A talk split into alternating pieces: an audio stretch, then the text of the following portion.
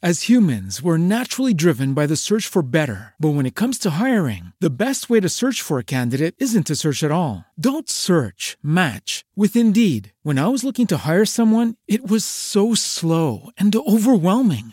I wish I had used Indeed. If you need to hire, you need Indeed. Indeed is your matching and hiring platform with over 350 million global monthly visitors, according to Indeed data, and a matching engine that helps you find quality candidates fast. Ditch the busy work. Use Indeed for scheduling, screening, and messaging so you can connect with candidates faster. And Indeed doesn't just help you hire faster. 93% of employers agree Indeed delivers the highest quality matches compared to other job sites, according to a recent Indeed survey. And listeners of this show will get a $75 sponsored job credit to get your jobs more visibility at Indeed.com slash podcast. That's Indeed.com slash podcast. Terms and conditions apply. Everybody in your crew identifies as either Big Mac Burger, McNuggets, or McCrispy Sandwich. But you're the filet fish Sandwich all day. That crispy fish, that savory tartar sauce, that melty cheese, that pillowy bun. Yeah, you get it. Every time. And if you love the filet of fish, right now you can catch two of the classics you love for just $6. Limited time only. Price and participation may vary. Cannot be combined with any other offer. Single item at regular price. Ba da ba ba ba. Hello, Legion of Audience. This is James, and before we get started today, I wanted to take a second and let you all know about the brand new Who Would Win Patreon. If you'd like to support the show and get behind the scenes access like you've never seen before, go to patreon.com slash who would win show right now. Who would win patrons will have access to outtake videos, early info on battles, and even get a vote on characters that we'll use in upcoming episodes. So if you'd like to support me and the show, head to patreon.com slash who would win show, and for as little as five bucks a month, you can define yourself as more than just a fan. You'll be an official member of the Legion. Hope to see you there.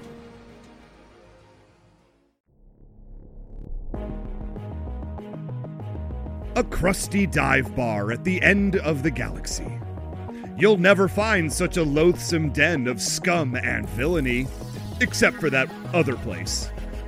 It is here that a robed and hooded Obi Wan Kenobi is trying to lay low. A host of Imperial forces are in the star system, and he's the one they're there to find.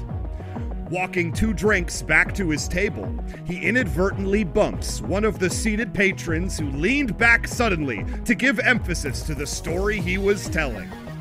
Now wet from the spill, that patron turns around, and the scowling face of Wolverine hisses at the Jedi Master. Hey, bub, you think this yellow spandex ain't gonna stain? Obi Wan calmly takes a step back and waves his hand. There is no reason for anger. Wolverine jumps out of his chair. You don't tell me what to get angry about. Wait a sec. You trying some mind stuff on me? Now I'm mad. The raucous and full bar quickly empties out as Mutant wants a piece of Jedi tonight. It's Uncle Ben versus Captain Terror. It's Jedi Master versus Weapon X. It's Obi Wan Kenobi versus Wolverine. Today on Who Would Win? And welcome to another episode of Who Would Win, a show that completely ignores anything important happening in the world and instead focuses on a fictional battle between two characters from worlds of comics, sci fi, and fantasy. I'm your host, James Gavsie, and as always, I'm joined by my co host, Ray Stacanis. In today's episode, we have what will go down as a soon to be classic episode of Who Would Win. In one corner, you have the iconic Obi Wan Kenobi, quite arguably the greatest Jedi to have ever lived, at least that's what I think, versus Wolverine, in many people's opinion, the most popular X Men and mutant ever, as well as a proud Canadian who is coming back for a shot at redemption after having lost to Bloodshot in season one of Who Would Win.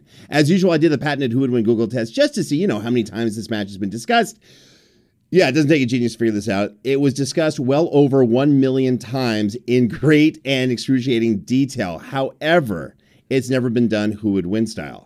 With all that said, Ray, I got to know what are your thoughts Well, I believe matchup? you're burying the lead just a little bit here, James Gavsie, because Ben Kenobi was selected by the people of Patreon who are fans of this show. We gave them some choices and said, you guys get to vote on whoever this is, of people that keep getting suggested over and over again. And Obi Wan Kenobi won the patron's choice poll. And so now at the end of January, here we are. He's on the show. I'm excited about Wolverine's eventual redemption today, and I'm sad about what I've got to do to poor Uncle Ben. Why do you keep calling him Uncle Ben? Because I think it's funny, James. I mean, is, is, have you had a lot of rights lately? Are you are you thinking of something else? Are you channeling much, something? Much like desire? his alter ego in the Marvel universe, he too will die before the end of this episode. Interesting. I like the confidence. You know, Ray, we're using the term, and I'm using air quotes here, classic matchup for today's episode. But the reality is, with the amount of work, I'm talking the amount, the sheer crazy amount of work we put into It's every match. Yeah, every episode really of Who Would Win is actually really, really good. I'm not just saying that. I mean, we take pride in that. So, what separates a great matchup that we usually do with what we see as a soon-to-be classic episode of Who Would Win, like the one we're about to do? Well, I mean, obviously, we do a lot of care and uh, time and consideration with the boardroom and whatever. That when we put these matchups together, we think it's very, very important to put a compelling matchup from pen to paper to boardroom to show. And so, you know, I appreciate all the people who give us all the suggestions. They oftentimes hip us out to characters that we never knew existed before. So, why they thought they would be good suggestions, I don't know. What I'm trying to say is the people don't know what they're doing. We do. That's how I know when we put a matchup together, it will be good. you know, to pull back the curtain a little bit, when we were discussing this matchup with the Who Would Win production team, and Ray and I sometimes text back and forth, you know, the way we do, you know, we came up with Obi Wan Kenobi thanks to our patrons. And I got to tell you, Ray, I don't know if you sense this. I, I, all these suggestions that were coming, some I had no idea who these people were or characters were, and some were good. But I kept saying we need a character of equal and of massive significance. And that's what I think sometimes the, the legion of audience, our fan base, may not always see. Look, I love the crazy good suggestions. I love the out of the box thinking. But when you have an Obi Wan Kenobi, an icon of icons, you got to match that character up with someone of equal significance. Am I wrong on that, Ray, or am I seeing it the right way? A here? hundred percent correct. You know, it's one of my favorite things that I see that just makes me shake my head with sadness is when people post up an animated GIF of some rando anime character that I've never even heard of before, and they don't even put the person's name on there. They're just like, "Here's my suggestion," and I'm like, "It's like a dude in a suit jacket with with like Yeah. flare pants on, waving a torch." I don't know who that is. I don't watch D-list anime. I'm sorry, guys. I just don't have that kind of time anymore. That was a Bakugo from um, My Hero Academia. Great suggestion, by the way. But Ray, your point is actually Don't see him on the show correct. today, do we, James? All right, listen, it is time for us to bring on our judge because I, I definitely, if you're going to have an episode as great as this, you need to bring in an equally significant judge, maybe a judge who's even more glorious than this battle itself. That's how you make a classic episode. Welcoming back to our show for yet another time, it's fan favorite, it's author and content creator. It's someone who is this close to winning Judge of the Year for season three. It's Crystal Storm. Crystal, welcome back to the Who Would Win show. Thank you. Thank you for having me. Uh, shout out to the legion of audience, everybody who voted for me and not the other guy.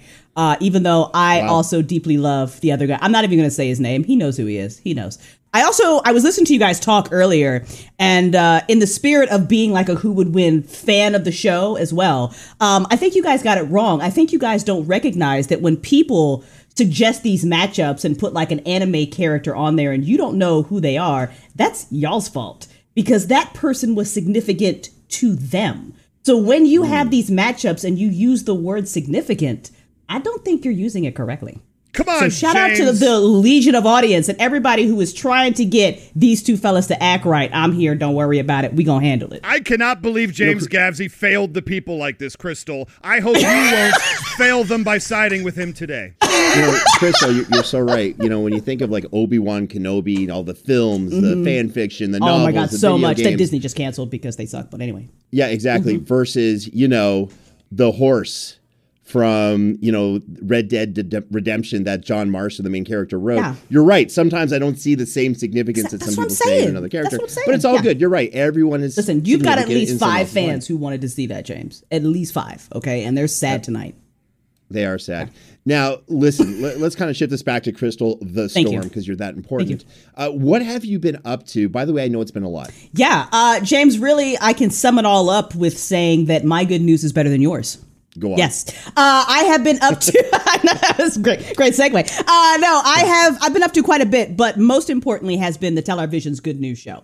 And just very quickly, the Television's Good News Show is exactly what it sounds. It is a solution-based good news show that aims to get people to stop doom scrolling and remember that there are people out there solving actual problems. So you know how we just get on Twitter and we just complain a lot. Well, the Good News Show hopes to kind of counteract that by saying, "Hey, let's let's not just complain. Let me show you all these people who are doing amazing things, organizations, and you learn stuff."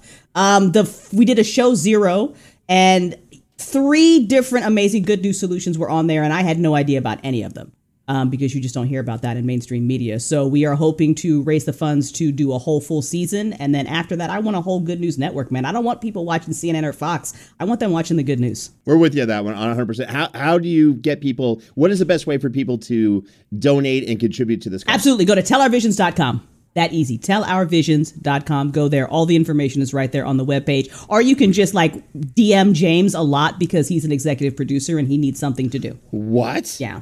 I am. Yeah. I'll tell you what. I, I tell you what. I am honored to be part of the show. Mm-hmm. And when Chris, when you first came to me and said, "Here's an idea for the show," I'm like, "This is brilliant. Yeah. This is absolutely something the world needs." Now, with that being said, you know, before we go to the episode, can you give our audience an example of some great news that they should really know about? Oh, absolutely. Um, I will give you three examples of great news. that I'll they give should you know. One four. example right out here at the top. Me. Okay. I'm great news. I'm here.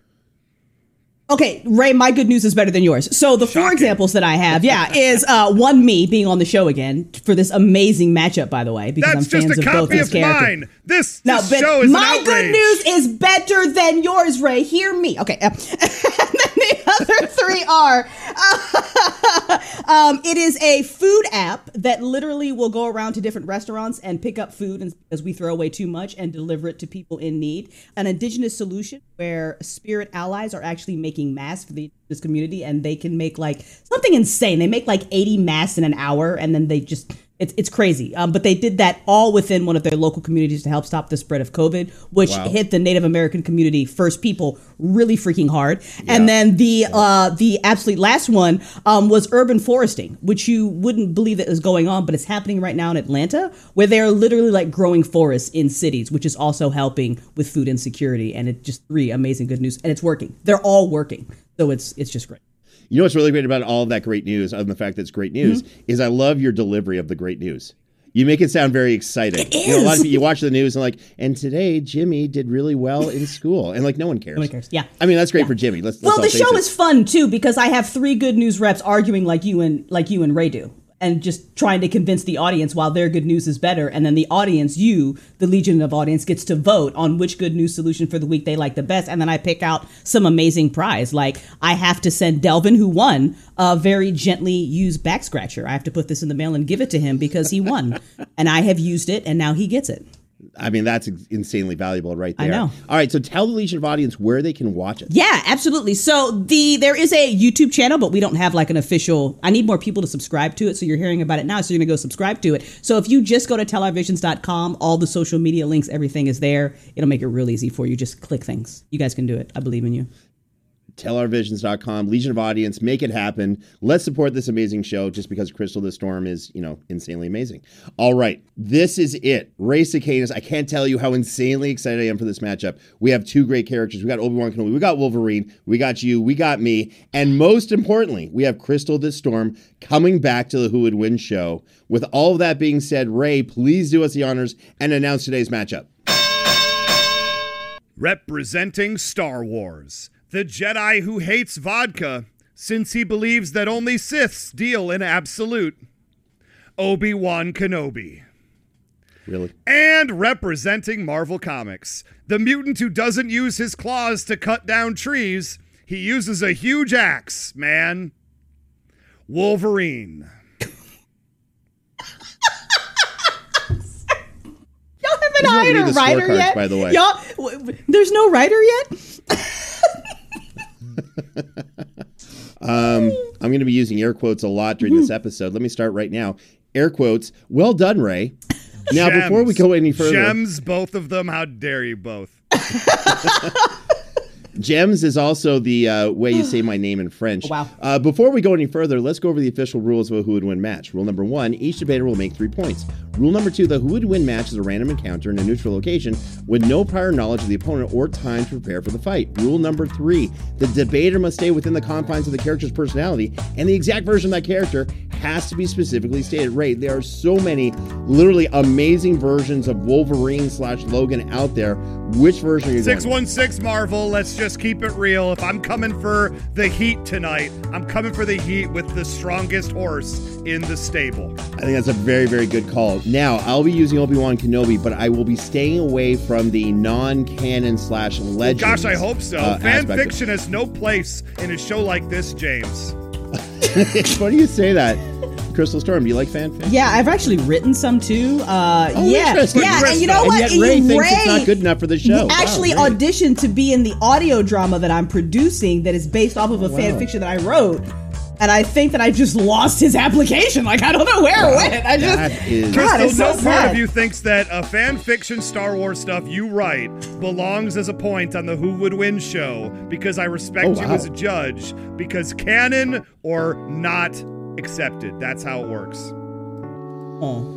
Yeah, Uh-huh. yeah. Uh, let's see what rule number six says. Yeah. Uh, rule number four debaters may use examples of skills, powers, weapons that are a long established part of the character's continuity. Feats from non canon crossovers are allowed. Interesting. But will be given less weight. Rule number five the winner of the debate is whomever the judge, that's you, Crystal, Yeah. decides has the best case for defeating their opponent by death, submission, or battlefield removal. Finally, rule number six the judge, interesting here, the judge is the final arbiter That's me. and can disallow or veto any point they feel violates these rules or established logic. Interesting, Crystal. Yeah. I wonder what that means for your really awesome, soon to be produced Star Wars. Yeah, I just uh, you know what? All the I don't know what Wolverine fans tonight. You know, James, man. people really like to tune in for the rules. Oh, excuse me. Wow. Falling asleep over here. Ray, remember you're asking why you don't get invited to more things? Yeah, that's No, uh, no, I have no idea. It's just crazy. All right, feel free to check out the official rules on our website, whowouldwinshow.com. And before we get started, don't forget to visit the official Who Would Win store. Get your official Who Would Win t-shirts, mugs, and merchandise by going to whowouldwinshow.com and clicking on the merch section.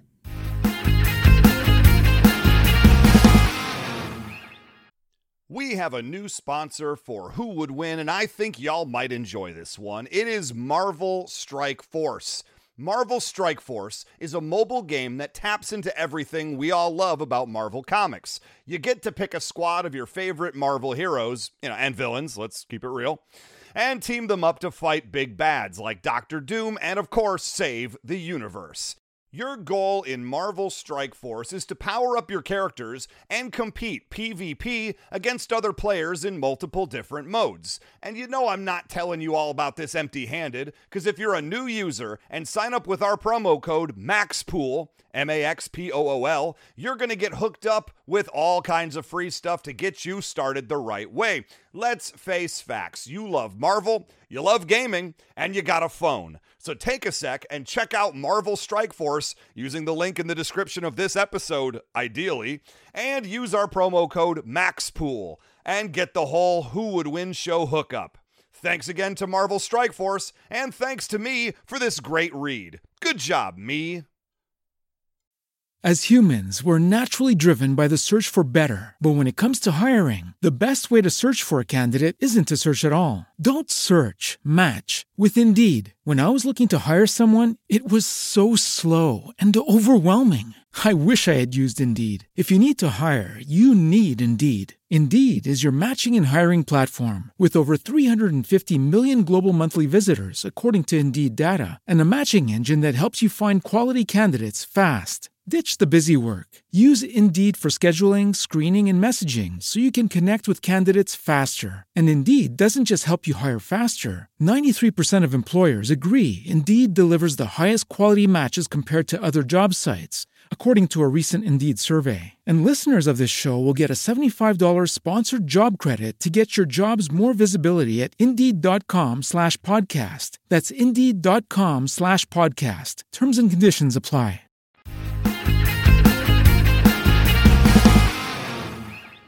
And now, let's get the tale of the tape for both of our combatants. Ray, please give us the details for Wolverine. Wolverine is a mysterious mutant and member of the X Men. He was created by Roy Thomas, Len Wein, and John Romita Sr. to be a Canadian representation in the superhero world. He first appeared in The Incredible Hulk number 180 back in 1974 a mutant with an unknown backstory until recently. Wolverine has been one of the most popular X Men for decades, possessing a high level healing factor and a skeleton of adamantium with claws from each hand. Logan, as he's otherwise known, has been huge in 80s comics, 90s cartoons, and movies since then. In his near 50 years, he's crossed paths with near everyone and fought near everyone more. Fun fact Wolverine's costume has undergone many changes through the years, but did you know that his original design had whiskers? True. His original costume, as seen in the Hulk comic, had a mask with whiskers either on it or coming from it, depending on your perception.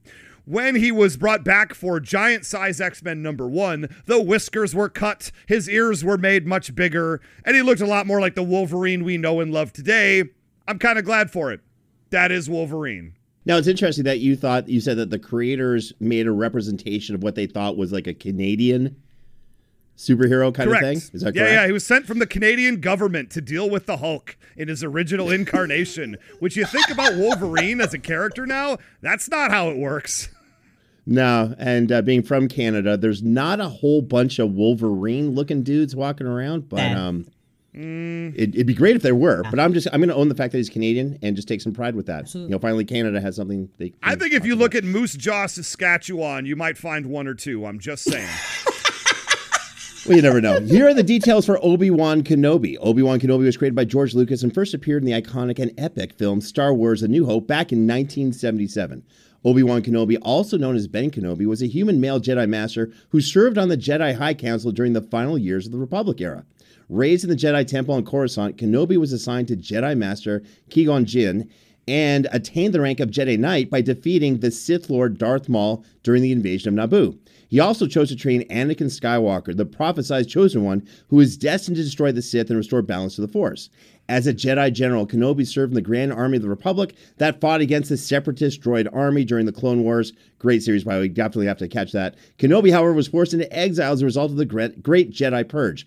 During this time, Kenobi was responsible for training Luke Skywalker, who served in turn as his Padawan in the ways of the Force, at least for a short time. And here's an interesting fact about Obi Wan Kenobi. Did you know that a couple of his on screen injuries were a direct tribute to the original actor Alec Guinness? It's true. During a battle between Obi-Wan and Count Dooku, aka Count Tyrannus, Dooku gives Obi-Wan vicious slashes across the left shoulder and thigh. The location of these scars correspond to actual gunshot wounds that Sir Alec Guinness received during his service in World War II as the captain of a landing craft during the invasion of Sicily and D-Day.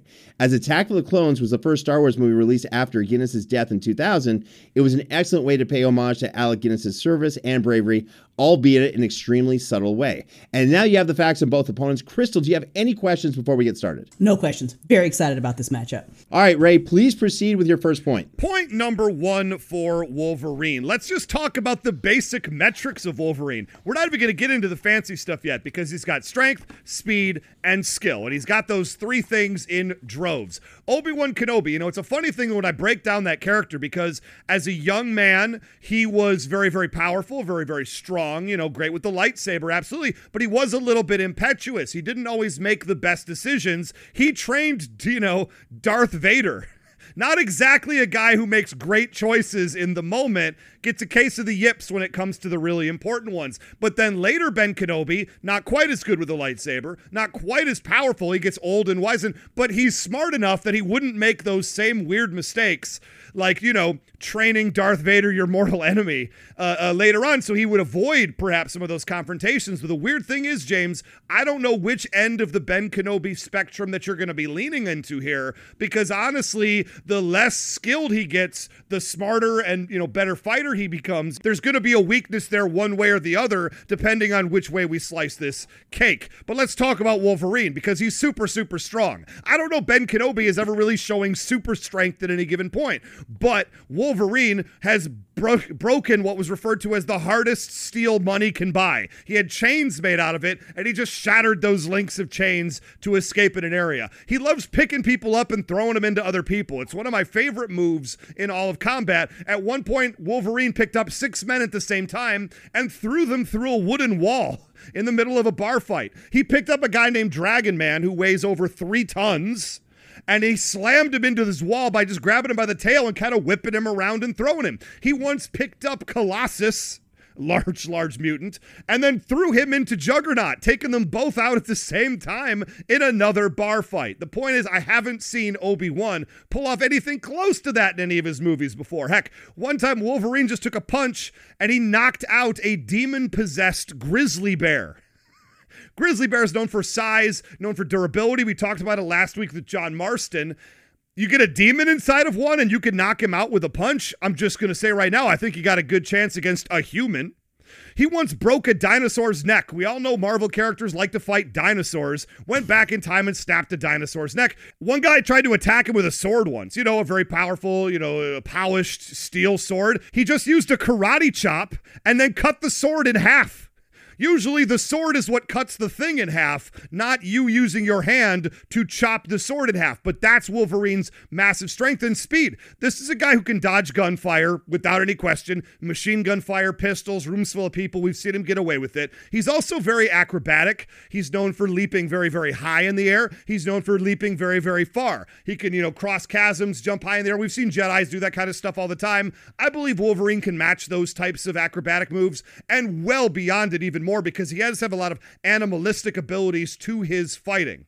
And the other last thing I'll say about his speed is that he moves faster than most opponents can register. A lot of the times in Marvel Comics, especially Wolverine since the mid 90s or so, Wolverine moves what they call FTE a lot of the time. So he's like killing ninjas and spec ops troops out there before they even register that the combat's about to happen you got to give full credit to a guy who can fight a ninja and get the drop on him and take him out before the ninja even knows what's going on. So Wolverine's got the strength, the speed, the skill, and he's just bringing way more physically to the table than Ben Kenobi, and that's my point number one. Ray, you know, I'm listening to your points. it's just got to hurt to be so wrong about something. Let me explain a little bit. First of all, also let me clarify. I'll be using Ben Kenobi from the end of the Clone Wars, where he's already destroyed Darth Vader, arguably at his peak, and he's kind of about to go hiding into hiding in Tatooine.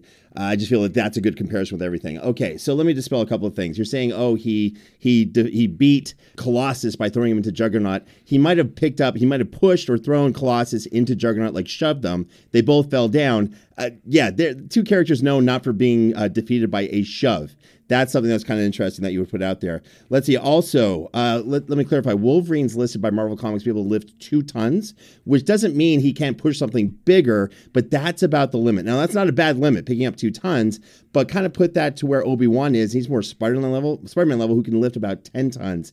I like where you're going a lot with Wolverine. There's a bit of exaggeration happening there. Exaggeration? You just said Ben Kenobi can lift ten tons. When has he ever done that ever? With the Force all the time.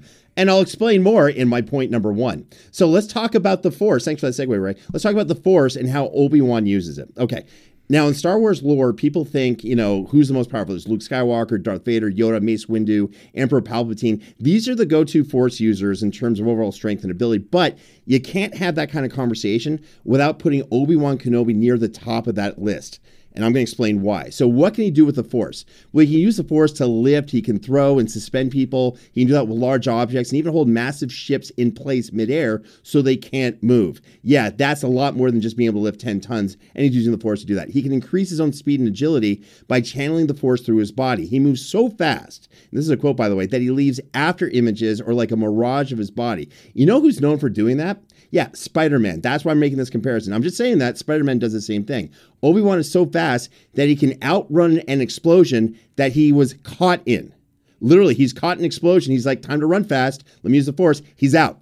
That is insanely fast. What else can he do? Well, he can actually increase his strength to superhuman levels. He actually stopped a dinosaur sized monster or beast by grabbing the top and bottom of its mouth, stopping its mouth, and kind of keeping it right there. This is a Tyrannosaurus, Tyrannosaurus sized beast of some sort that was raging, and Obi Wan just grabbed its mouth and just kind of looked at it and stopped it and said, Yeah, I got this. He can use Jedi mind tricks to manipulate someone's mind. He's done that all the time. He can use the Force to communicate and calm wild and monstrous animals who are going absolutely berserk and who are bloodlusted. More on that later. He can use the Force to heal himself, prevent blood loss, and literally keep himself fighting longer. The Force gives him super endurance where he can fight at peak level for an extended period of time. He can create powerful fields around himself using the Force that can tank blaster fire from firearms, from large vehicles like spaceships and what have you. You don't always see like a force field like going around, but he does use the Force to help himself be that much more durable. There's more. Let's see. Talking about durability, he, he survives massive explosions no problem. He survives large falls from super high heights. And just like Luke Skywalker, the Force also makes Obi Wan Kenobi superhumanly accurate. This is what's really cool. So when Ben Kenobi went undercover during an episode of Clone Wars and he had to pretend he was an escaped criminal, he went with some other bounty hunters. He was put into this Hunger's game, Hunger Game type of match or whatever, and he had to go up against other uh, sharpshooters with blasters and what have you. So he takes a blaster that he really doesn't know how to use or is not comfortable with it, whatever, and masters it immediately using the force and hits every target and wins that accuracy game. It's kind of crazy. Speaking of hard to hit to- targets, Obi Wan is hard to hit because he also has enhanced senses, just like Wolverine does, thanks to the Force. They increase his sight, they increase his hearing. He notices things, he can see things from further away. Things can actually slow down when he sees it, like Captain America. He just sees things faster so he can react better. And finally, the Force itself acts as a kind of a precog device, warning Obi Wan of impending danger, not too dissimilar to Spider Man's Spider Sense. And we've seen that before, where Obi Wan walks in, he's like, I feel a disturbance. Something's up here. What's going on? He's already warned to what's happening. Put all this together, and you can see why Wolverine is for in for one hell of a fight. That's my point number one. Absolutely. There's going to be a heck of a fight here, James. I don't appreciate the salty language. Minus one point, please, Judge. What we got to say right here is that Obi Wan, you know, you're asking a lot of questions. I still didn't really hear any specific examples of when he lifted 10 tons, just he lifted some ship at some point while it was in space where there's no gravity. James, I just don't think that that's really that great a feat, given what I've actually described that Wolverine can actually do, which is actually stronger than what you're pretending Wolverine is. So I'm giving facts. You're giving loose interpretations of reality. Now, if Obi Wan is really so great, why did he lose to Count Dooku twice? Dooku was well past his prime by the time they fought. I'll tell you the answer why, and the reason theorized by Star Wars fans, and that's because he felt like he needed to get the fight done quickly. He knew that he was up against somebody who was extremely powerful, somebody who had answers for him potentially. So even though he felt he was a more skilled fighter, which maybe he wasn't, he was trying to be extra aggressive. And against a character like Wolverine, I could see where he might feel very, very quickly he would have to be extra aggressive against a character like Wolverine that's going to come at him real hot, real heavy. And I think that's much in the same way he lost to Dooku twice. That's exactly the same type of mentality he's shown to use before in a similar situation that will cause him defeat again. If only he had some feats that would kind of counter everything you just said. I just hopefully I can find those. Man, I hope it's not. A, I hope it's how, a feat that reverses the fact that he lost to Dooku twice. Yeah, he had some victories over him during the Clone Wars as well, and I just hope Wolverine doesn't have any embarrassing losses. We'll see more about that later. Crystal, Yeah. Crystal the Storm. Yes. You've heard point number one from both Ray and myself. Where's your head at so far with this battle? So far, I like what I'm hearing. So far, I like this matchup really well. I was a little concerned at the beginning about a couple of things, but you guys have, I'm not going to say them because you guys have kind of already addressed them. But I like right now how point number run is really coming up against Wolverine's brute strength versus Obi-Wan Kenobi's power.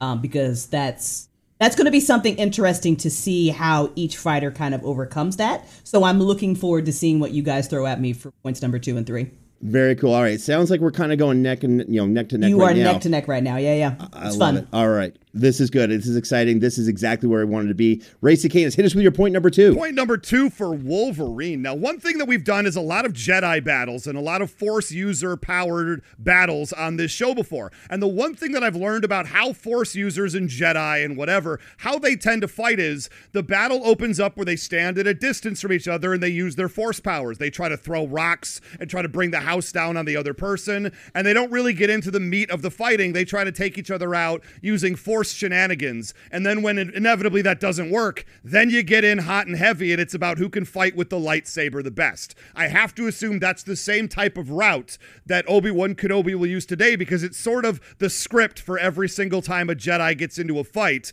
you know, in the Star Wars universe. So when he starts off using force powers, trying to drop walls and throw things at Wolverine, how well exactly is that going to go for him? Because Wolverine has a healing factor. Wolverine can heal very, very quickly from just about anything when he isn't dodging it. One time, Wolverine got hit square on by a car and got up and walked away with pretty much no problem healing from it extremely quickly. So, what is throwing a few rocks and bricks and canisters at Wolverine really going to do, even if he hits him every single time, which seems pretty unlikely? Also, Elektra Natchios, really, really famous ninja assassin, she uses nerve attacks, things that actually attack certain body points to try to shut them down, much in the same way a force user potentially could try to use the force against certain body parts of Wolverine. Well, Wolverine was not fazed and healed very quickly from also nerve attacks. So I don't see again how those types of long distance force attacks are going to be able to land their mark against Wolverine. Heck, one time a guy in the Wolverine Marvel universe universe had a disintegrator blaster, a thing that was literally turning bodies to skeletons. He was shooting people with it in a hostage situation and turning them into charred husks. He shot Wolverine multiple times with this, and by the time he was done with his call to the FBI that he was on with at the time, with the negotiator, Wolverine was back to full strength and attacked him and took him out. The question in a who would win battle is you got to keep him down for two minutes. What is Obi Wan Kenobi possibly going to do to Wolverine that keeps him down for two minutes when being disintegrated to a skeleton will not do it? And you talk about force lightning. I don't think uh, he even does it, but if, if he did, direct lightning blast from a Thor clone shooting Mjolnir's lightning power at Wolverine couldn't drop him. Quake, the very powerful uh, character, blew up his heart. He came right back. He's been known to smash and throw people of a far higher level than a whole heck of a lot of the droids and and stormtroopers. And yeah, there have been a few good duels in there. You know, you say the uh, the Darth Vader duels from some of the the kids' cartoons and stuff. Sure, and I'm absolutely here for it. I love the fact that this universe has been expanded upon. Uh, you know, some might say diluted quite a bit, but I would say expanded upon. It's not like we're using the fan fiction here. We've talked about that before. But Wolverine has smashed Namor or Namor, depending on how real you want to get. Uh, Vision, Sabretooth, Venom of all characters, kind of a big deal, and Ghost Rider. If you could pick up and slap around Ghost Rider and throw him into traffic, you got a good chance against Obi Wan Kenobi. The other thing I want to mention right now, and the last thing for this point, is he's also got superior sight, smell, hearing. All of his senses are superhumanly acute, which means that, yeah, sure, if you say Ben Kenobi has the Force, it just does everything. The Force seems to be, apparently, according to James Gavsie, this giant MacGuffin that says you can never lose a battle ever, except for the fact that we know that that's not how anything works at all. We've seen Jedi's get killed by non Force users before. Well, how if the Force is just going to win every battle for you? The quick answer is it won't. You have to win the battles for yourself. The Force helps those who trust in the Force, but also can use it. I'm not going to say Ben Kenobi can't use the Force, but Wolverine is a type of enemy he's quite frankly never had to deal with before.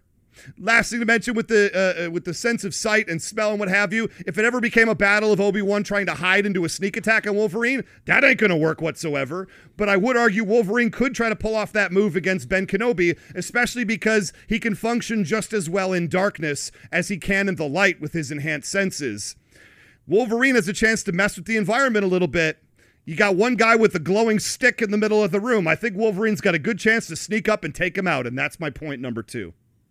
All right, so you you, you said something, and you've used this against me, so I got to use this against you now. Where you said that Wolverine's, you know, you know, smashed or fought, you know, Venom, Ghost Rider, and it's something like you said before, and there's some truth to it too. Any character can get into a a fight with another character, winning, doing well, actually getting ahead is a whole different story don't see Wolverine beating Ghost Rider or Venom or what have you. But it's interesting he got into a fight with them.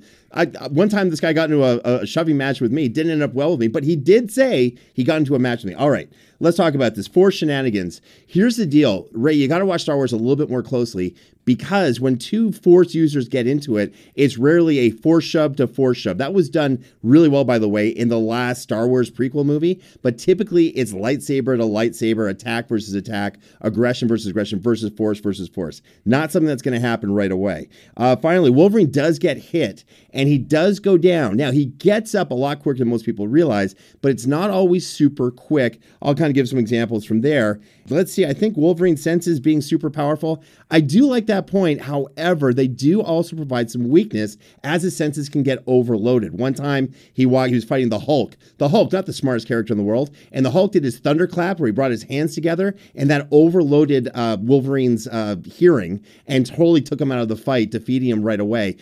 That was that didn't take a lot of thought. Hulk can do it. Obi Wan, I think, is slightly more intelligent than the Hulk. I'll leave it at that. Man, now, I really hope Obi Wan doesn't drop the Hulk's thunderclap ability in this battle. I'll be in real trouble. I know. If only he had some way to do it. Okay, let me get to my point number two. Let's talk about the fighting style of Obi Wan Kenobi. So, look, on top of everything, Obi Wan's known as an incredible tactician. He's a master improviser. He's insanely resourceful in his fighting methods. But in addition to all of that, in the Star Wars universe, I'm going to say right now, it is agreed that Obi Wan Kenobi is also one of the greatest lightsaber combatants ever, as in ever. And even more so than Luke Skywalker, Obi Wan has mastered many forms of lightsaber lightsaber styles. Right, there's a whole bunch of different martial arts combative styles for lightsaber usage. He's mastered tons tons of them, and then combined them. You know, he kind of makes him like the James Gavsie, or let's kind of go there. He's like the Bruce Lee, or even better, he's like the Crystal Storm of lightsaber users and Star Wars fan fiction. That's how great Obi Wan Kenobi is. Hope you like that, Crystal. Now, Obi Wan like I said, he's trained a number of different styles. And this is what's really important for this matchup. So the two styles he's really known for are Ataru and Soresu. Now, Ataru is that kind of cool jumping around, acrobatic, I'm in, I'm out, Spider-Man with a lightsaber type of style, hitting really hard, getting out of there.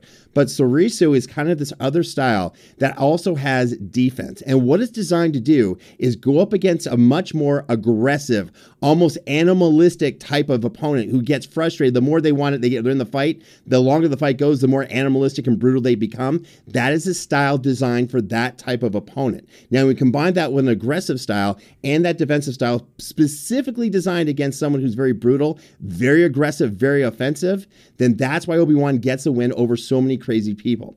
And what Obi-Wan does well, does well, by the way, not just with his fighting style, is that he puts the force into his fighting ability like very few can. For example, when he was fighting General Grievous, you saw that kind of cyborg looking dude. He's got six lightsabers that are going super fast. He moves so fast using the force when he fought him. It was described that he formed a web out of his lightsaber blade while deflecting and dodging 12 strikes per second from General Grievous. That's 12 strikes per second. That's because he had six arms. Wolverine doesn't have six arms. He's super fast, but that's 12 lightsaber strikes per second. He can spin his lightsaber so fast that it forms what looks like a shield. And that's what he can also use to dodge blaster fire or attacks or whatever's coming at him. He moves so fast that he can block and evade close range blaster fire, fire when he's surrounded from all directions. Figure that one out. Remember, when Obi-Wan was a Padawan, he wasn't even a Jedi yet, Jedi yet he defeated and pretty much took out Darth Maul in that first Star Wars prequel. And Darth Maul at the time was arguably, I guess, the third most powerful Sith in existence at that time. There was Palpatine or Count uh, Sidious, Darth Sidious. There was Count Dooku, Count uh, Darth Tyrannus. I'm trying to remember all the names here. And then there was Darth Maul. So was at least number three. And as a Padawan, he took him out. On top of that, you know, you got to remember, no one had seen a Sith for like a thousand years. So when Obi Wan did it, he was like, I don't even know what this is exactly. I'll take him out. And he did. Then Obi Wan defeated General Grievous, that cyborg Jedi killer who was able to use that six lightsabers at once. Then he beat Darth Maul with his magic enhanced super powerful brother. I'm talking about this character named Savage or Sauvage Opress. Great name, by the way. And he was like an exact kind of version, same race as Darth Maul, except he was enhanced with magic and had a dual blade. And Darth and Obi Wan took them both on, defeated them, and only defeated them broke Savage Opress's, Opress's uh, leg, cracked it horribly, and as he fell down, chopped off or sliced off his arm. Just because, you know, why not? So when you think about Savage and everything, you got to think Obi Wan can actually go there. And then Obi Wan beat Darth Vader. Before Darth Vader had the breathing problems and needed the really cool black suit and cape, this is when he was Anakin Skywalker, then turned into Darth Vader. I think that was one probably the most powerful version of Darth Vader right then and there in his humanoid form. And of course, Obi Wan beat him at the end of it. But here's the cool part take away his lightsaber, and Obi Wan is still an insanely great fighter. He's taken on people with blades, with lightsabers, with firearms, creatures, whatever you can think of, with no weapons in his hands. And one of his trademarks, when someone's coming in with dual lightsabers, ever, he's so fast and so tactical, he can actually catch the wrists of the person coming at him and then use the force to blast them back and gain that range.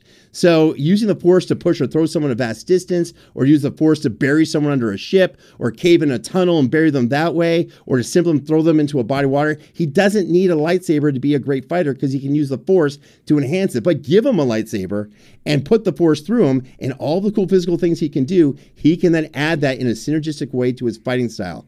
When you ha- what you have in Obi Wan is a fighter who can fight like a legend at close range, but who can also hit and fight you know, at long range uh, in a way that you can't even really hit him back. That's why this is not a good matchup for Wolverine, and that's why Obi Wan wins this. That's my point number two. You're saying a whole heck of a lot of things, James. A couple of things make sense. A couple of things obviously do not. Now, uh, a few things you say, oh, he beat Darth Vader. I go, oh, wow. I don't remember that. Tell me when. Oh, Darth Vader was a kid. Darth Vader was a teenage boy at the time. Oh, it wasn't really Darth Vader, is what I mean to say. I'm James Gavsie. Oh, I mean to say he fought the person who would later become Darth Vader, hone his skills, and be. Yeah, he didn't beat Darth Vader. You lying liar who lies. Anakin Skywalker Anakin was called Skywalker. Darth Vader by yeah, uh, Emperor Palpatine. Please, and he was please. in his twenties, like an NFL Pro Bowler. He keep trying. 20s. Keep, keep trying here, James. That's great. That is not when he was at the height of his powers, and it's not even close. and you know it. Look, the guy in the Revenge of the Nerds movie put on the helmet and called himself Darth Vader. All right. I'm not going to pretend he had the same level of power as the one from Star Wars: The Empire Strikes Back. Okay. Start and finish there, you lying liar who lies. If he tries I just to wish force, you'd wish Star Wars. If he if, if he tried to force push if he tried to force push Wolverine, Wolverine has a quick, easy move, sticks his claw on the ground, and just sits back and waits for the little shockwave to pass, and then jumps and dives forward. The thing about force powers is there is a certain like recharge time to it. There is a certain sort of thing where if you use them too much or you're too aggressive with the force powers, they will wear you out. They will wear you down. You know, great master Yoda fights a very, very aggressive style, but we know that Yoda, even as a young man, couldn't keep that fighting style up up for an extended period of time, Wolverine can, like Captain America says, can go all day. He, you're not going to worry about a guy with a healing factor running out of endurance. If Obi Wan Kenobi and Wolverine go at it for long enough, Obi Wan will eventually get zapped of his strength, and Wolverine can deal with people who are tired. I promise you that. Two things, Ray. First of all, Wolverine can get tired and does get tired. He has better endurance than most, but he does get tired. And secondly, after days of fighting, Uh, against the Hulk, that wasn't like a days; those were like minutes. But that was the Hulk. Now, here's the other thing: Are you actually saying that when Anakin Skywalker was knighted as Darth Vader, that he wasn't powerful? You're saying that he was more powerful when he had the Darth Vader suit on. I've seen Rogue One. I saw what that man did to that group of people in the hallway. No Anakin Skywalker doing that. I'm gonna promise you right now. He took out. Let's okay. D- facts. Interesting. I like your take on it. I I just I wish I wish I lived in whatever world you lived in, Ray. Wow. I'm sure Star Wars was great then. All right, Crystal Storm. Wow. We're now at the turning point. Oh boy. You've heard two points from Ray. You've yeah. heard two points from me. Yeah, I have. Tell uh, us Crystal the Storm, who is ahead in this battle, and what does the other side have to do to pull out a win? We're start with you two.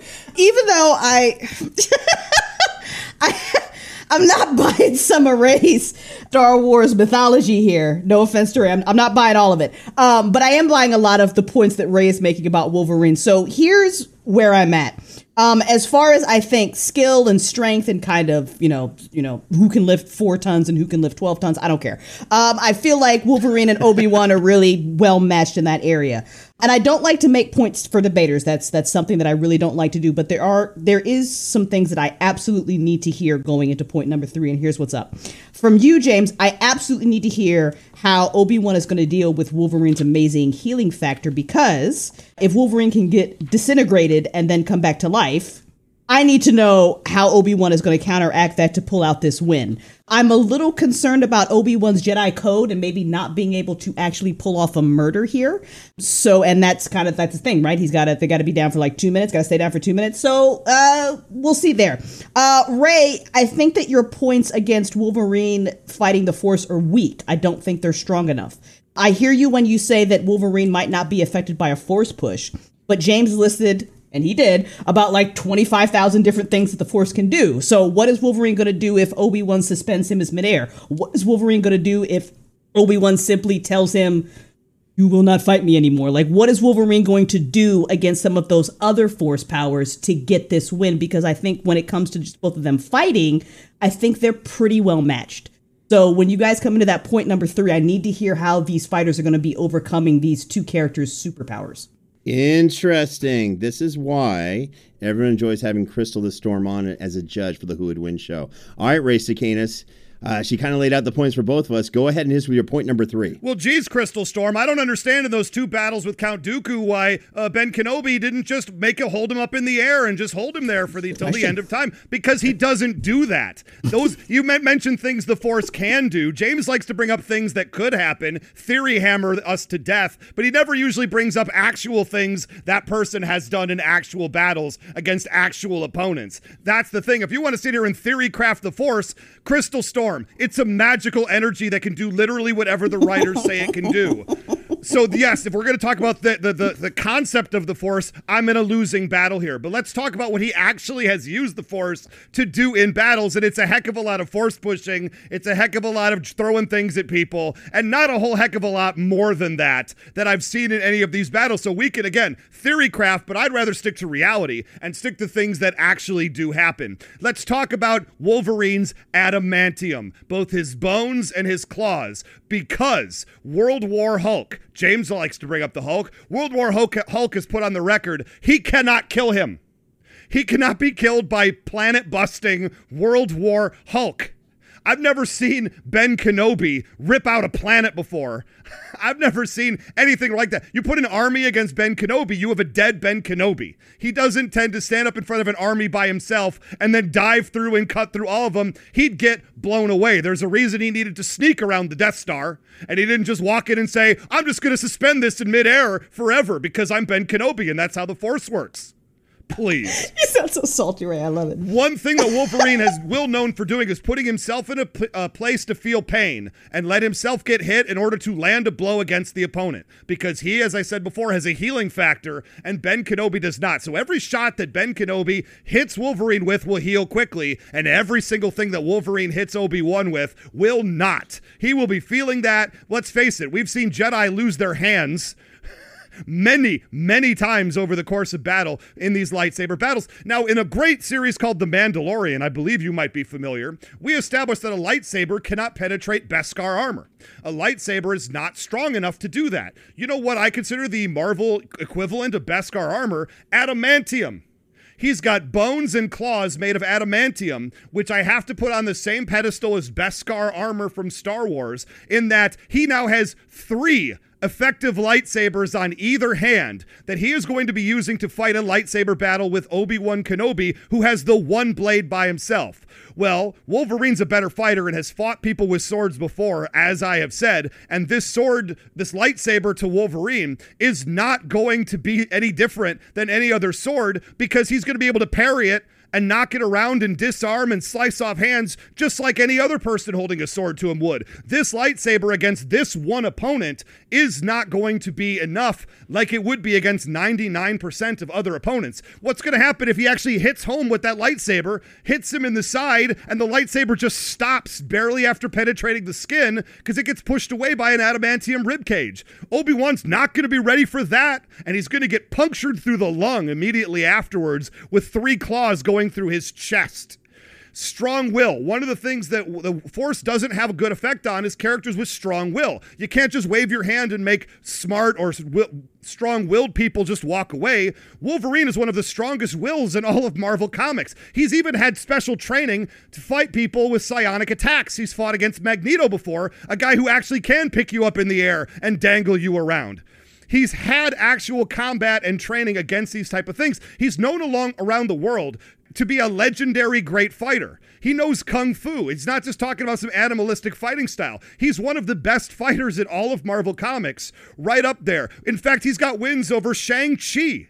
He's got a win over the greatest martial artist of all time in Marvel Comics, Shang-Chi. He's trained in the danger room at max settings and defeated it. So there's literally very little that Obi-Wan Kenobi will bring to the bring to Wolverine that he's not going to be prepared for because he's literally trained his whole life to fight against every conceivable type of thing.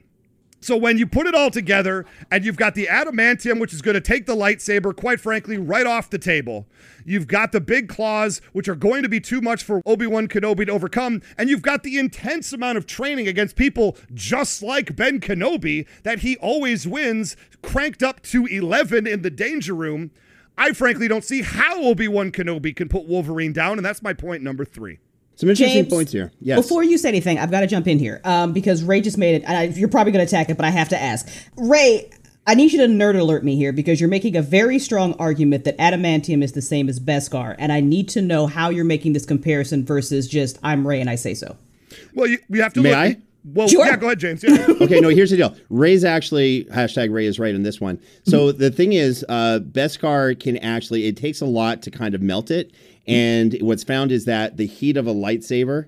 Boy, am I ever a nerd as I'm saying this. This is I love I'm- this. Come on, nerd alert. Okay, Let's go. Know, Let's go. Let's do it. I'm my, so excited. my wife actually says, like, I can't believe you actually kissed a girl when I talk like this, but it's true. Yeah. Here's the deal. So the heat of a lightsaber, because that's really what it is, it's a plasma kind of heat kind of thing going on with a lightsaber, Mm-hmm. can't penetrate or melt Beskar. After a while, it may be able to, but at first, like just hitting it, it's not going to work. Adamantium, conversely, can also keep its shape and form at insanely high temperatures that are much higher than what a lightsaber can hit. So I do actually agree, and I've actually used this to my favor before, that adamantium is not something, at least in like a fight and quick shots and blows, that a um, a lightsaber could break or you know cut through easily. you thank James right now for making that point for you, Ray. I thank him for making it two seasons ago. No, I know it's, it's because here's the thing. You gotta. Mm-hmm. That's why we love these battles. You don't want to like. You really don't want to win on a technicality, especially this kind of matchup. Now, Absolutely. Okay, Ray, I got some stuff I got to bring up with you. Now, Crystal, to answer your question, the turning point, Obi Wan does have a big kill list. He really does. If someone's coming after him that's an attacker, he has no problem going after it. Like, again, he killed Darth Maul, thought he destroyed him the first time, then killed him later on. He's killed a number of high level Jedi warriors, Mandalorians, armored people, the whole thing. He actually will kill if he feels he has to to accomplish whatever he's trying to accomplish because he always feels justified. He always feels like the ends justifies the means. Not a problem with killing someone, which is a little scary, by the way. Ray, to your point, you know when does when can Obi Wan like ever put himself in the middle of an army and just take them on? He literally did that in the third Star Wars uh, prequel, where he was taking on General Grievous. And, and I always question this, by the way. He sees General Grievous because he's like, hey, if I kill General Grievous, then the war is over. That's what everyone thought. He's on the rafters. He jumps down on a platform where he is then surrounded by insanely powerful Magna droids who are designed to kill Jedi and General Grievous, who is the ultimate Jedi killer for the time, and an army of the droids as well. He literally put himself, I have no idea why, into the middle of an army. And not only did he survive, he then took out General Grievous. This is someone who can do that, and he's fought it really well. But didn't General Grievous tell people to stand back so he could fight him by himself? Not at first. Not at first. I think, and I and I'm trying to remember this correctly. Everyone kind of came at him, and then General Grievous came at him. He then had the other people come in after Obi Wan took out a couple of the lightsabers he was holding. So then it was just two on one, and then they started coming after him, and then General uh, Obi Wan was taking out everything. So it was, it was actually a really cool thing. Tactically, Okay, but yeah, it was a great thing. Okay, so let me kind of get to uh, all of this and, and kind of sum this up. And I hate doing this. I really do because I love Wolverine. Not just because he's Canadian, just because he's awesome. So here we go. Point number three. Let's talk Wolverine losses and how Obi Wan Kenobi gets the victory. I'm, I'm really ashamed for what I'm about to do to a fellow Canadian, but you got to do it. Obi Wan's winning this fight. Why do I say this? Well, let's look, let's look at some of these losses Wolverine has had. Ray, you knew I was going here. He's lost to a character named Daredevil. And Daredevil has enhanced senses, and despite being blind, can see using like echolocation, like a dolphin. It's kind of really cool. He's a really good fighter, but he's severely overmatched physically versus someone like Wolverine. Just put it on paper, and you're like, there's no way Daredevil should last against Wolverine. So he did, and he won. How did he win? He uses the environment and whatever's around him, he used it to hit Wolverine with him. He tripped him, slowed him down until finally he picked up a dumbbell and repeatedly smashed it into his head until Wolverine kind of came to his senses like, yeah, maybe we shouldn't fight. Okay, I'll stand down. Daredevil had that kind of weird win. By the way, that's an actual fight I saw in Canada as well. Could be a Canadian thing. Let's see. This is intriguing because Obi Wan is actually also a master of using his environment to help slow people down, hurt them, and even beat their opponents. Again, the same way Daredevil did to Wolverine. Obi Wan's done that as well. Now, I'm not saying Obi Wan is going to be killing Wolverine, but incapacitating him for two minutes. That's something he can do. Let me go on. Wolverine lost to Spider Man, and I do this comparison because Obi Wan's got a lot of demonstrable feats similar to what Spider Man can do. Now, in this particular one on one matchup, Spider Man took on uh, Wolverine and kept everything at a very long distance, using his webs to swing away from him. Wolverine couldn't reach him because he was staying really far away, and when he did come in, he tagged him quick and then got out of there. Very similar to the style of an Obi Wan Kenobi. And of course, using the Force, he can keep Wolverine very far away for a good amount of time. Again, this is something that Obi Wan Kenobi does all the time, and these were tactics used to beat Wolverine. Here's another one. Wolverine lost to Gambit. Gambit's that person who can charge up objects with kinetic energy and then they go, you know, kablam. And he usually does that with uh, playing cards. So Gambit beat Wolverine officially by hitting him at a distance with explosive playing cards. Again, hitting them with something really hard from far away. Wonder who does that? Oh, yeah, that's Obi Wan Kenobi. Wolverine lost to Cyclops. That's that guy who can shoot like a beam of like force out of his eyes. How did he lose? Well, they were fighting. Cyclops is like, I'm kind of done with this. Hits him with that eye beam and sends him flying really far away, uh, and I think off of a cliff or what have you. Obi Wan can do the same thing with the Force. I mean, I hate to sound like a broken record, but this is all the same ways Wolverine has lost. Obi Wan can do as well. My favorite Wolverine loss, just because it was so ridiculous. Sorry, kids at home. This was to the Punisher. Now, again, on paper, there is no freaking way an unprepared Punisher in a random encounter against Wolverine should be able to beat him any way, shape, or form. And uh, yet he did. I mean, Punisher, he's a good fighter. He's great with firearms, but no superpowers, doesn't have de- dolphin echolocation like uh, Daredevil, which would have been cool. But he won. So how did he win? Well, first, the Punisher blew off Logan's face with a shotgun. Right? And Wolverine got really angry and got distracted. Didn't slow him down. He got distracted. He's like, ow, you blew up my face. Then the Punisher, kids at home, sorry about this, shot off Logan's testicles in a similar fashion. And this left Wolverine on the floor at least for a second and about a minute or so while he was on the pain, crawling around, going, Oh no, my no no danger zone just got separated from my body with a shotgun blast. Uh, Punisher took his time and got into a steamroller and then slowly drove over Wolverine's legs and pinned him in place. And then from there, the Punisher just kind of stayed there for a second. I think he lit a cigar, took a swig of a drink, two minutes passed, and just slowly walked away. And Wolverine's like, I'll get you for this. Da da da. He did weeks later, but that was a clear win for the Punisher with no superpowers. So has Obi-Wan used the environment to beat his opponent? Sure. Has Obi-Wan used the force to push or throw an opponent a good distance away, like off of a cliff or in a space, moving from the field of battle? Sure. Has he used the force to defeat someone from a long range way where their opponent couldn't hit them? Absolutely. Now, look, he hasn't used a steamroller to pin an opponent to the ground after blowing up the testicles. Not yet, anyway. There's a new series coming out, and I'm sure like there's a, a steamroller on Tatooine or somewhere or something like that. But Obi Wan has caused cave ins, landslides, the collapsing of buildings to trap an opponent and immobilize them for a long time under tons of debris and everything where they can't, where he can safely walk away and they're just not doing anything. Look, in this fight, Obi Wan will get in some great shots, take some great shots from Wolverine as well, no doubt. Obi-Wan will figure out very quickly that a killing shot won't work. I can just picture him saying like, "Wait, why? I just got you in the heart, but you're still going. What's going on?" He's going to figure this out very quickly. Remember, he has taken on people with healing factors uh, who can kind of get hit, get stuff cut off, and just reattach it and keep on going. He's done that before. So he's going to position Wolverine in such a way where he'll use the Force, put him in a position, and use a lightsaber or the Force, whatever, and he's going to bury him under tons and tons of rubble or cause a landslide or throw him off a cliff. He is going to incapacitate Wolverine in such a way where Wolverine may not be dead, may not even be knocked out, but will be incapacitated in such a way where he can't get up and keep fighting because he's got to bury his way out or get out of where he's been thrown. In the end, Obi Wan's just got too many methods of fighting that he successfully used to win against super powerful opponents that have also clearly defeated Wolverine. Take a deep breath. That's intoxicating mind fog. That's my point number three.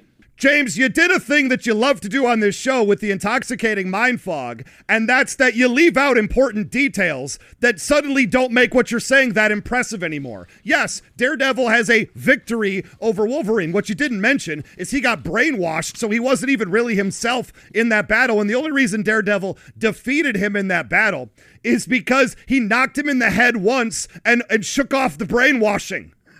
So once he hit him in the head once, he was cleared and he said, I don't want to fight you. You're my friend. Is that a victory for Daredevil? Sure. Did you mention any of that? Little less impressive when you actually tell the full story. And the story with Frank Castle, one, that's a Garth Ennis uh, Punisher story, which is why I love it. They did do Wolverine, Spider Man, Daredevil, pretty much any, any of any hero Frank Castle teamed up with, they did him dirty.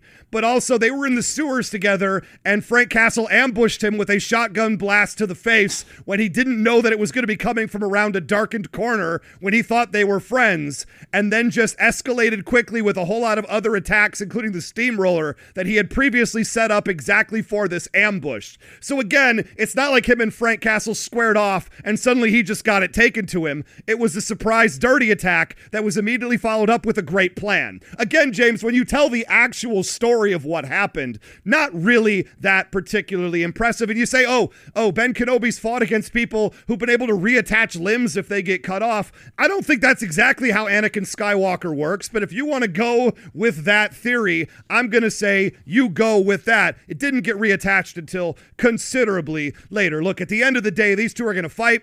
What we've actually seen Ben Kenobi use with the Force is nothing Wolverine hasn't done in the Danger Room and been able to perfect without getting hit. When they get in close, I'm not going to say Ben Kenobi's not a great fighter, but he's used to winning fights with a lightsaber that he thinks can cut people in half. And as soon as he takes that first hit on Wolverine, and it doesn't land home because it bounces off of his adamantium skeleton and claws. He's not going to know where to go next. You talk about a master improviser, he ain't ready for that. That's not something he's dealt with before. He generally has a good idea of the world around him, and this is a whole other can of worms. Wolverine is going to be too much, too fast, too strong and he's got those claws for days. He's going to puncture Ben. He's going to take some shots of his own, but he's going to heal from it.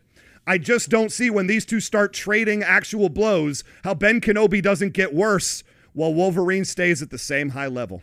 The the only thing I gotta say to all this is if he can't be mind controlled, the brainwashing kind of throws me a little bit, which makes me wonder if the Jedi mind trick or at least the ability to calm someone down would work.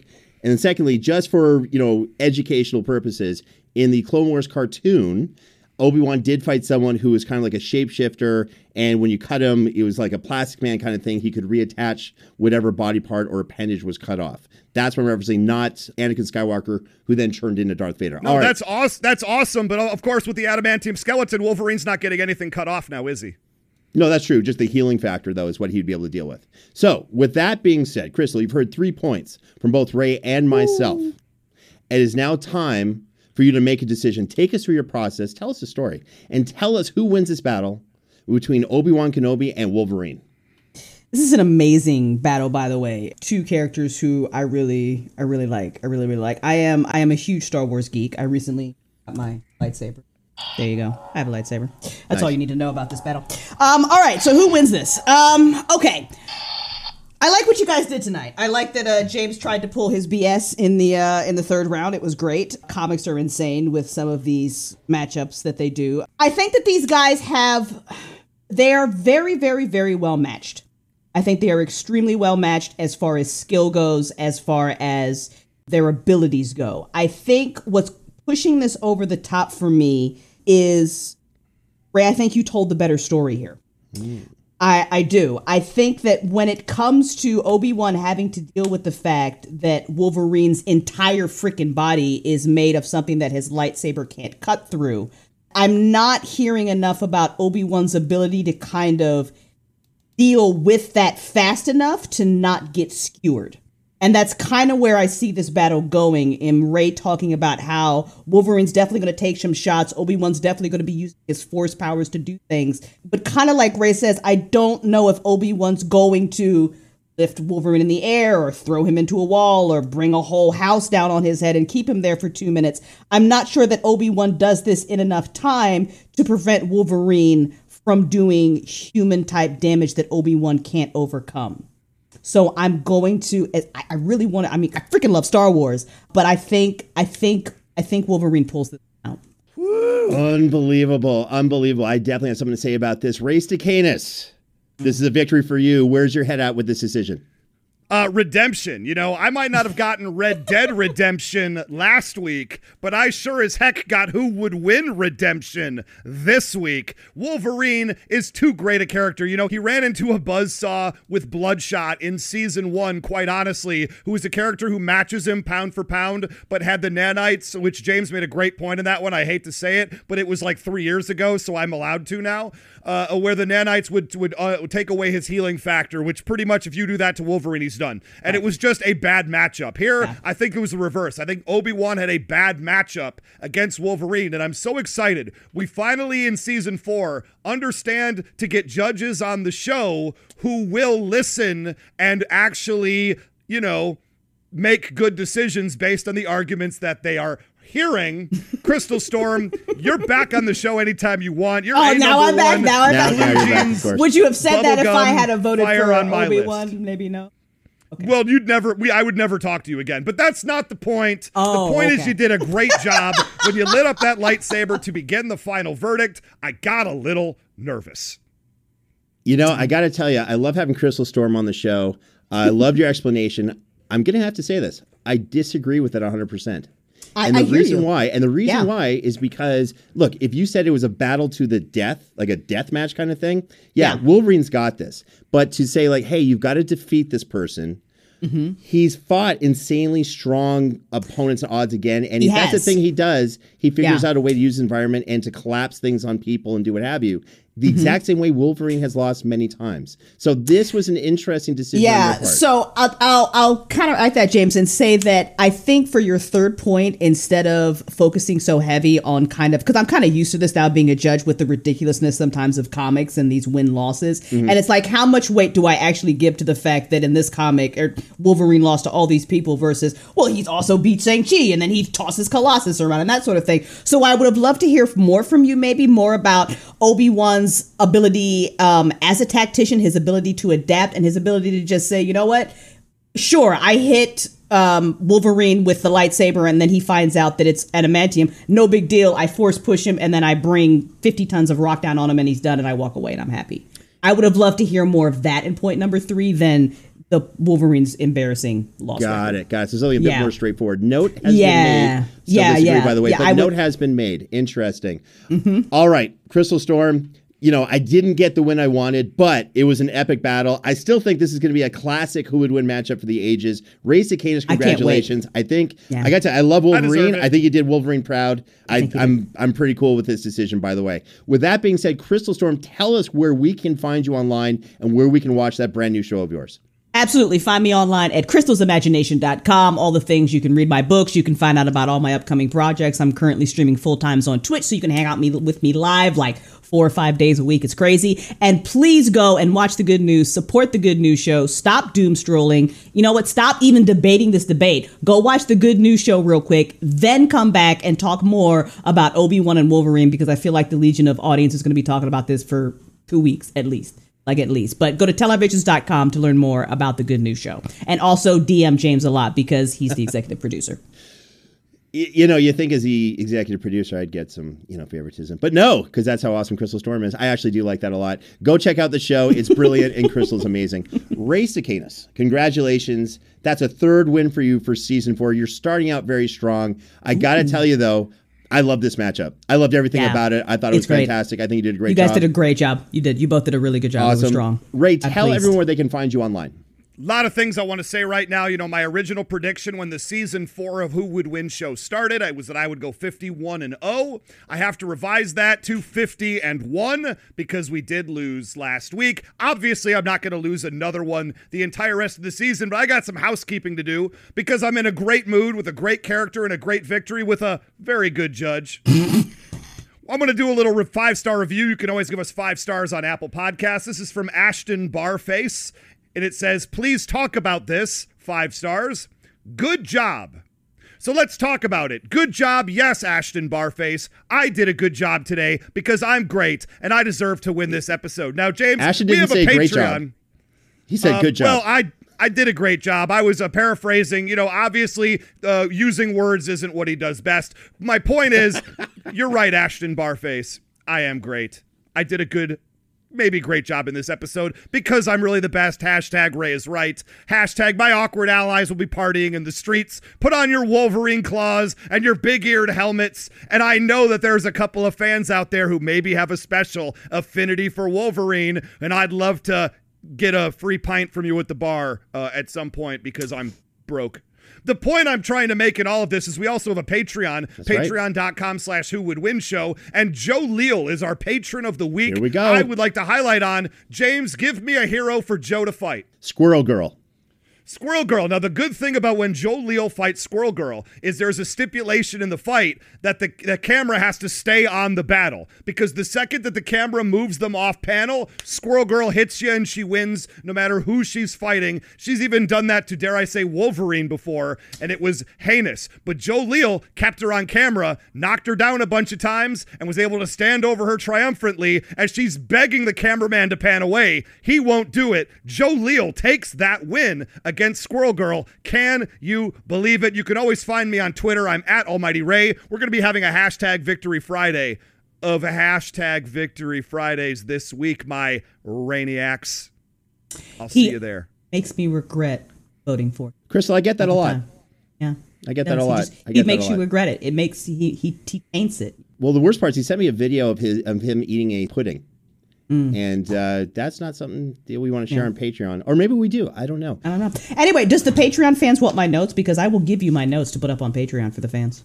I think that's a great idea. Let's put them up. Okay. I think you your go. notes are fantastic. All right. Okay. You can find me on Twitter, Instagram, and Facebook by typing in at James Gabs. You remember to join the official Who Would Win Facebook group to make a suggestion for a matchup for the show and to be part of our growing community. You can also find us on Instagram at Who Would Win Show. Don't forget to subscribe to us on Apple Podcasts, Spotify, and wherever else you go for our podcast. On behalf of myself, Ray Cicanis, the Geek and Game community, and the rest of the amazing Who Would Win team, thank you once again for listening to another episode of Who Would Win. We'll see you next time.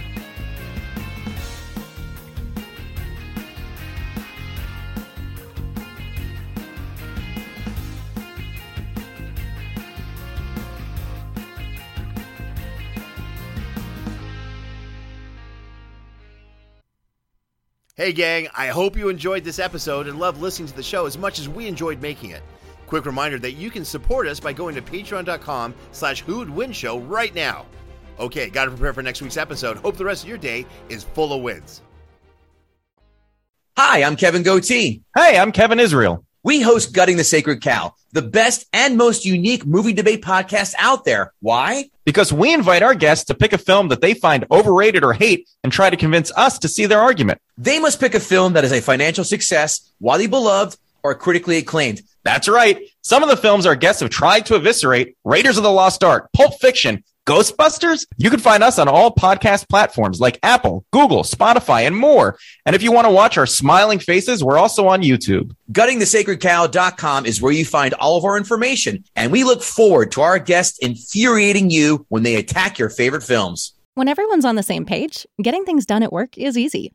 Make a bigger impact at work with Grammarly. Grammarly is your secure AI writing partner that allows your team to make their point and move faster. You can even save time by going from spending hours editing drafts to just seconds. Join the 96% of Grammarly users that say it helps them craft more impactful writing. Sign up and download Grammarly for free at grammarly.com slash podcast. That's grammarly.com slash podcast. Easier said, done. As humans, we're naturally driven by the search for better. But when it comes to hiring, the best way to search for a candidate isn't to search at all. Don't search, match with Indeed. When I was looking to hire someone, it was so slow and overwhelming. I wish I had used Indeed. If you need to hire, you need Indeed. Indeed is your matching and hiring platform with over 350 million global monthly visitors, according to Indeed data, and a matching engine that helps you find quality candidates fast. Ditch the busy work. Use Indeed for scheduling, screening, and messaging so you can connect with candidates faster. And Indeed doesn't just help you hire faster. 93% of employers agree Indeed delivers the highest quality matches compared to other job sites. according to a recent Indeed survey. And listeners of this show will get a $75 sponsored job credit to get your jobs more visibility at Indeed.com slash podcast. That's Indeed.com slash podcast. Terms and conditions apply.